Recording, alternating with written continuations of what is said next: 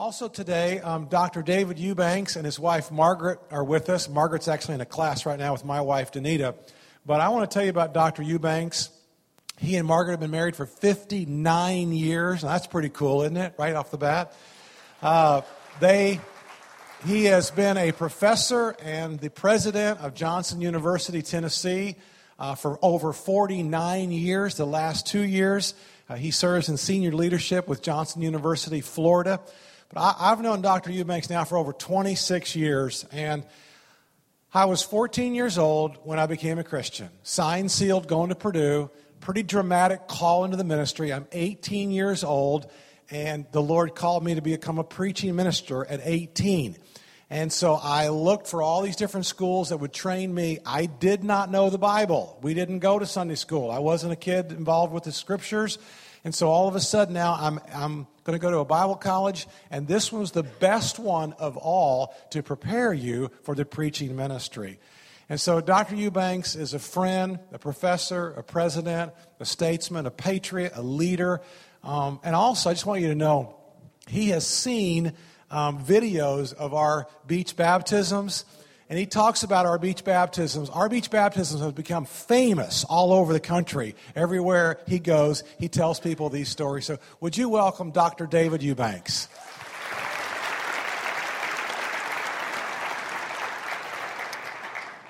Thank you, Kurt, and thank you for giving me and my wife Margaret the opportunity to come to Harborside and worship with you this uh, Sunday morning. Uh, we're very proud of Kurt uh, and uh, Danita and uh, their leadership uh, in the church here and uh, their wonderful service all the years that they've been, been together. also, I might say that we know, we know Danita's family all the way back before she and, and Kurt were ever born. Danita's mother graduated with my wife from Johnson uh, Bible College in 1955, and Danita's father graduated with me in 1957. So we go back uh, a long, long way. Uh, as Kurt told you, I was the president of Johnson Bible College for 38 and a half years, uh, retired in 2007. Uh, and uh, two years ago, I was asked to come out of retirement because Florida Christian College was in a state of crisis, and uh, the trustees and uh, the uh, uh, administration and faculty had appealed to Johnson University to come down and merge Florida Christian College into Johnson University. And that merger is complete, and we're moving ahead, uh, all in one uh, university, with a campus in Knoxville, a campus in Florida, over at Kissimmee, and a campus online virtual uh, campus as well. But our mission remains the same, and that's for all campuses. And that is, our mission is to educate students for Christian ministries. That would be preaching, youth ministry, children's ministry, worship ministry, mission, so forth, and other strategic vocations, some others, framed by the Great Commission. All of it has the Great Commission in mind to extend the kingdom of God among all people. So our mission is your mission, and your mission is our mission. We're all in it together for the glory of God. Come over and visit us at Kissimmee. I have a, a booth back here, and I'd be glad to visit with you after the service. I came here to preach. And I want to preach to you this morning on a subject that touches the lives uh, of every person in this building. If it hadn't touched you yet, it will touch you if you live long enough. And that is hardship and trouble. Now, some people have the idea that when you become a Christian, you won't have any more trouble. You won't have any hardship. Everything will be sunshine and smooth water. But you know, I think, and I know that's not so by experience. And it's not taught in the scripture. Jesus, our Lord, was crucified, and all of his apostles were martyred except one. And he was exiled in prison on the Isle of Patmos. No, the Bible does not teach that if you serve the Lord, you won't have trouble and you won't have hardship. But what the Bible does teach is that when hardship comes, God will see you through. God will not only see you through, God will give you victory over hardship and trouble. Now, that truth is taught all over the New Testament. But the part of it that I like the best is found in the middle of Romans chapter 8.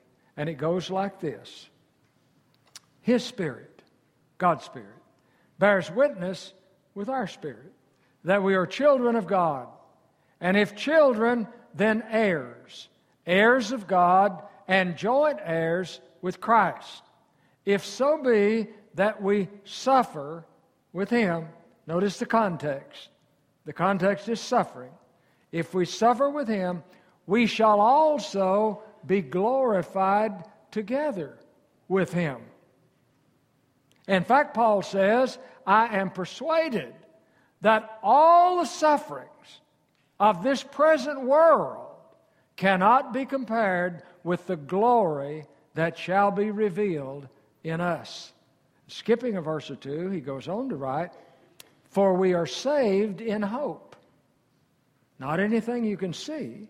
If you could see it, it wouldn't be hope. But if we hope for that which we do not see, then with patience we wait for it. Likewise, the Spirit helps us in our weaknesses, for we do not know what to pray for as we ought. But the Spirit Himself intercedes for us with groanings that cannot be uttered. And He who searches the heart knows what is the mind of the Spirit, because He intercedes for the saints according to the will of God. For we know that all things work together for good to them that love the Lord and are the called according to his purpose. Now, from this text, I find three sources of victory that God gives us in suffering and hardship and trouble. And the first one is hope in the glory of God. Hope in the glory of God.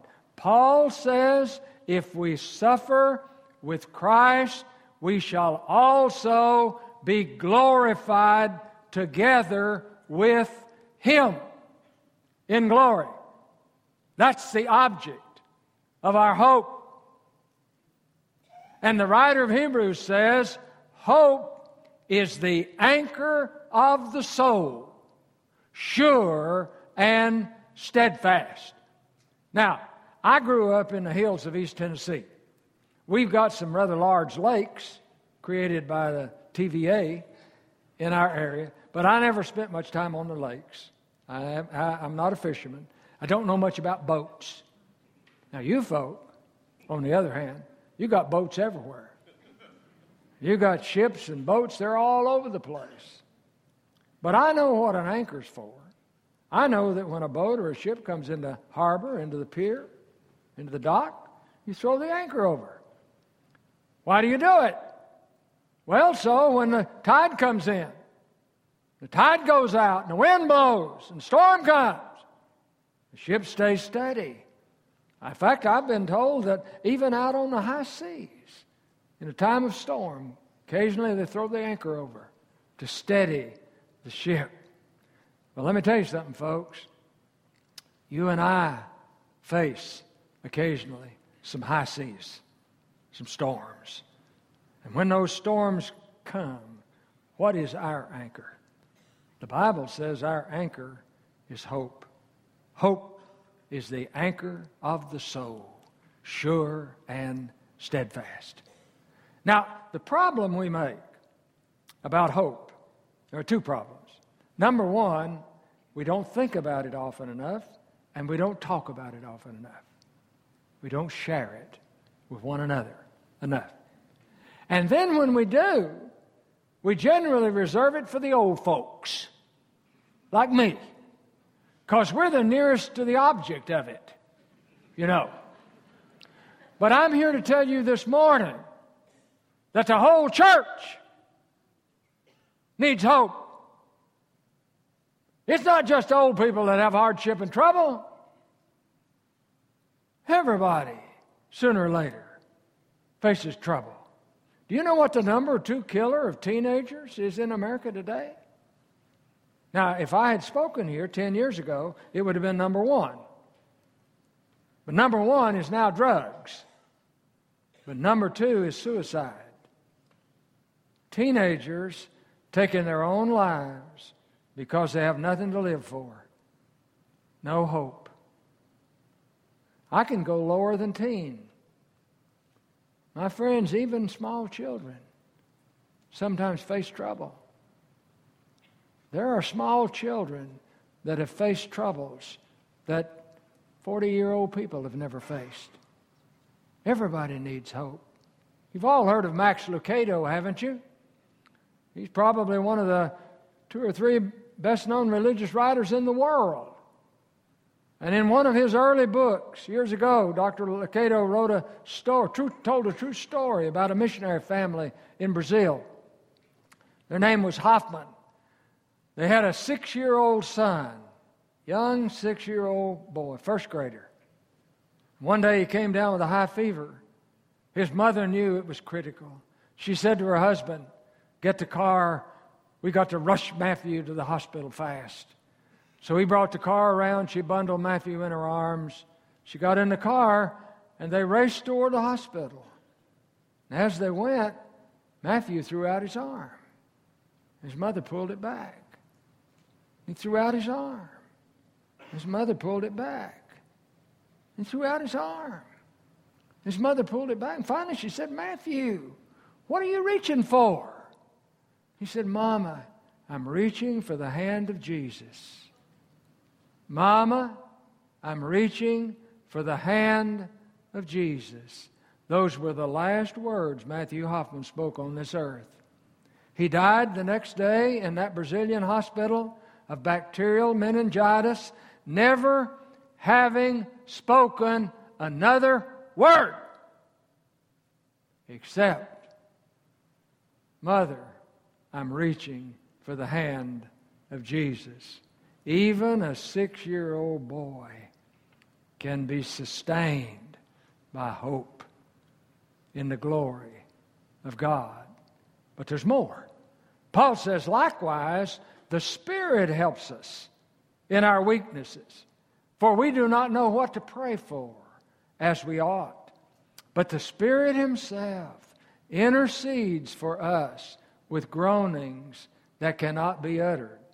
Now, one of the newer translations says, groanings too deep for words. Now, I freely confess to you that I do not understand everything that Scripture says. The Spirit intercedes for us when we don't know what to pray for as we ought, with groanings too deep for words. I know this. I know it's not anything you see because you can't see the Spirit. And I know it's not anything you hear because groanings that are too deep for words cannot be heard. Some way or another, we can be in a hard time and not know what to pray for as we want, struggling. And the Holy Spirit goes to God on our behalf and gives us help in time of trouble. I became the president of Johnson Bible College on, in January of 1969.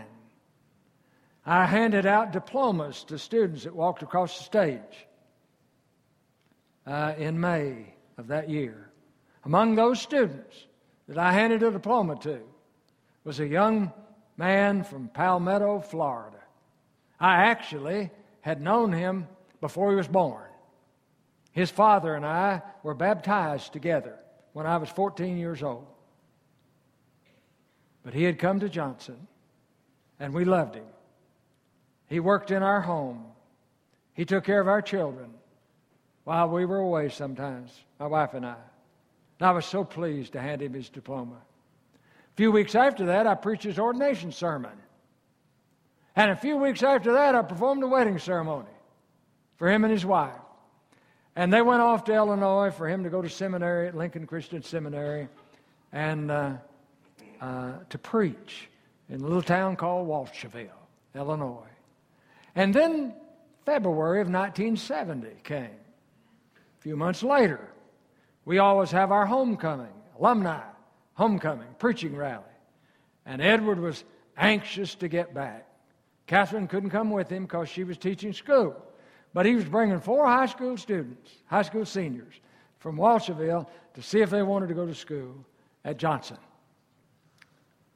They never got to Johnson. Well, actually, two of those students became two of those high school students that never got to Johnson that time eventually did become students and re- enrolled in school. But they didn't get to Johnson that time because early on a Monday morning, before they ever got out of Illinois, they rounded a curve and hit a patch of ice, and the car went into a tree, and Edward was critically injured. He was taken to Effingham, Illinois, to the hospital in a coma. Catherine was called in the school, said, Your husband been in a terrible accident. He's in a coma in Effingham Hospital. She got in their car and raced toward the hospital. When she walked into the hospital and met the doctor who was attending him, this is what the doctor told her. Said, Ms. Watts, I don't expect your husband to live the rest of the day. But if by some miracle he survives, he'll be a human vegetable the rest of his life. She said when the doctor told her that, she wanted to pray. And they had a room. You know, the hospitals have those rooms, those little rooms, where you go when some bad news has to be related. Sometimes it's good news, but sometimes it's bad news. I've been in those rooms in several hospitals over the years with people. The only problem on that day, there was nobody in the room. She went in that room and closed the door behind her. Now, I want you to get the picture. This is a 21 year old woman, been married seven months, and the doctors just told her, I don't expect your husband to live the rest of the day, but if he does, he'll be a human vegetable the rest of his life. She said, I started to pray, but I didn't know what to pray for. I couldn't bring myself to pray for him to die, and I couldn't bring myself to pray for him to live like a human vegetable. And she said that in that dark hour, a great peace came over my spirit as she remembered Scripture. And this is the Scripture she remembered. In our weakness, when we don't know what to pray for as we ought, the Spirit Himself intercedes for us with groanings that are too deep for words. And one verse later, Paul says, We know that all things work together for good to them that love the Lord and are the called according to his purpose. She said, I just turned it over to the Spirit. Now, two day, uh, that, that afternoon, he died. Two days later, I preached his funeral. He's buried on a high hill in Knoxville, Tennessee. I gave him his diploma. I preached his ordination sermon. I performed his wedding ceremony. And I preached his funeral in seven months. A lifetime in seven months. I want to tell you something. From that day to this day, that woman has lived a victorious Christian life. Now, she couldn't stay in Illinois. She moved back to Knoxville. She was my secretary for a year. And then she went to Zambia, Africa. She taught the Bible to African children for years.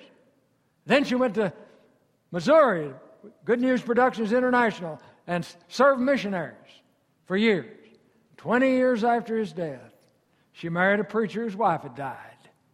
And they've had a fantastic ministry for years and years. And she's spoken to people, women's groups all over the United States and around the world. And has been a powerhouse for God. Partly, partly because she experienced victory in trouble and hardship through the intercession of the Holy Spirit. And also, and that brings me to my third source of victory, also through the marvelous providence of God. The marvelous providence of God. Paul says, We know that all things work together for good to them that love the Lord and are the called according to his purpose. That's what it says in the old King James Version of the Bible, which is, which is the version I memorized. In fact, I still memorize from the New King James because uh, even though it's got the obsolete words taken out and, re- and, and replaced, it's still pretty close to what I learned a long time ago. Uh, but you might get the wrong idea from the way the King James translates that. All things work together for good to them that love the Lord and are the called according to his purpose. You might get the idea that what Paul is saying is, uh, you know, just hang in there and it'll all work out. You ever been told that? I have. That, that, that's pretty good advice. You know, sometimes when you get all in a dither, the best thing to do is relax. It'll work out. But that's not what Paul's saying in Romans 8:28. That's not what Paul's saying in Romans 8:28. Here is what the original language says. Much better, much closer. It says this. We know that in all things God is at work. God is working for the good of them that love him and are called according to his purpose. Paul is not saying things work out. Paul is saying that God works in all things for the good of them that love him. Now, somebody might be pretty sharp out there and say to me, Are you trying to say, me, say to me that God makes everything happen that happens? No, that's not what I'm saying. That's not what I said. God does not make everything happen that happens. God did not cause ISIS to martyr those Christian men in those orange suits that we've all seen on television in Egypt just recently. God is not making those people behead small children simply because they're Christians. God is not making them rape innocent women just because they're Christians. God does not do that. He allows the devil to cause people to do it. And that's all in God's hands. We're not God.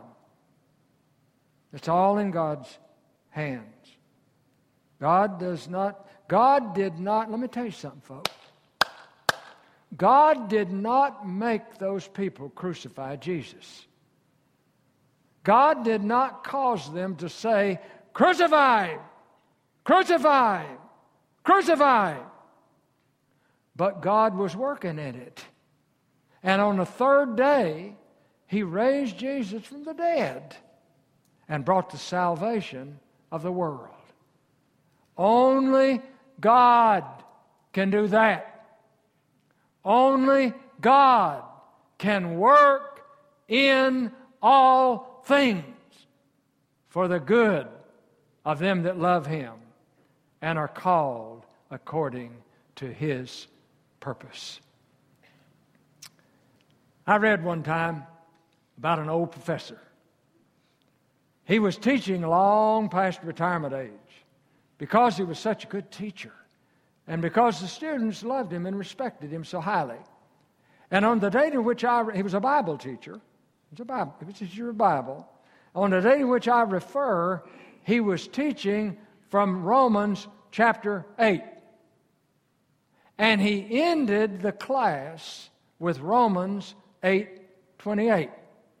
He ended the class with these words. Those students left the classroom with these words ringing in their ears. We know that God works in all things for the good of them that love him and so forth. That afternoon, he and his wife were involved in a tragic automobile accident. In fact, his wife was killed instantly, and he was fatally injured. Before nightfall came, he would die. But immediately after the accident, he was alive and fully conscious. He knew his wife was dead, and he knew his condition was critical. Two ambulances came to the scene, the accident scene. One of them to take his wife's body to the funeral home, and the other to take him to the emergency room of the hospital. As they put, his, put him on a stretcher and started to put him in the ambulance, he grabbed the arm of one of those ambulance attendants and he said, Young man, would you do me a favor? And the young man said, I certainly will, mister. Well, what is it you want? And this is what he said. I want you to listen to this. He said, If I die this day, will you please get word to my student, my students, that Romans 8:28 still holds true. Get word to my students that Romans 8:28 still holds true.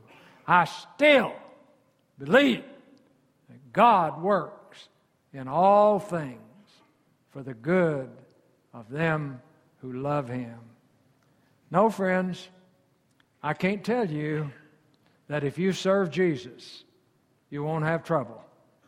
But what I can tell you is that if you live by faith in Him, He will see you through and He'll give you victory through hope in His glory, through the intercession of His Spirit, and through His marvelous providence to work in all things for the good, for your good, and all who love Him. God bless you all.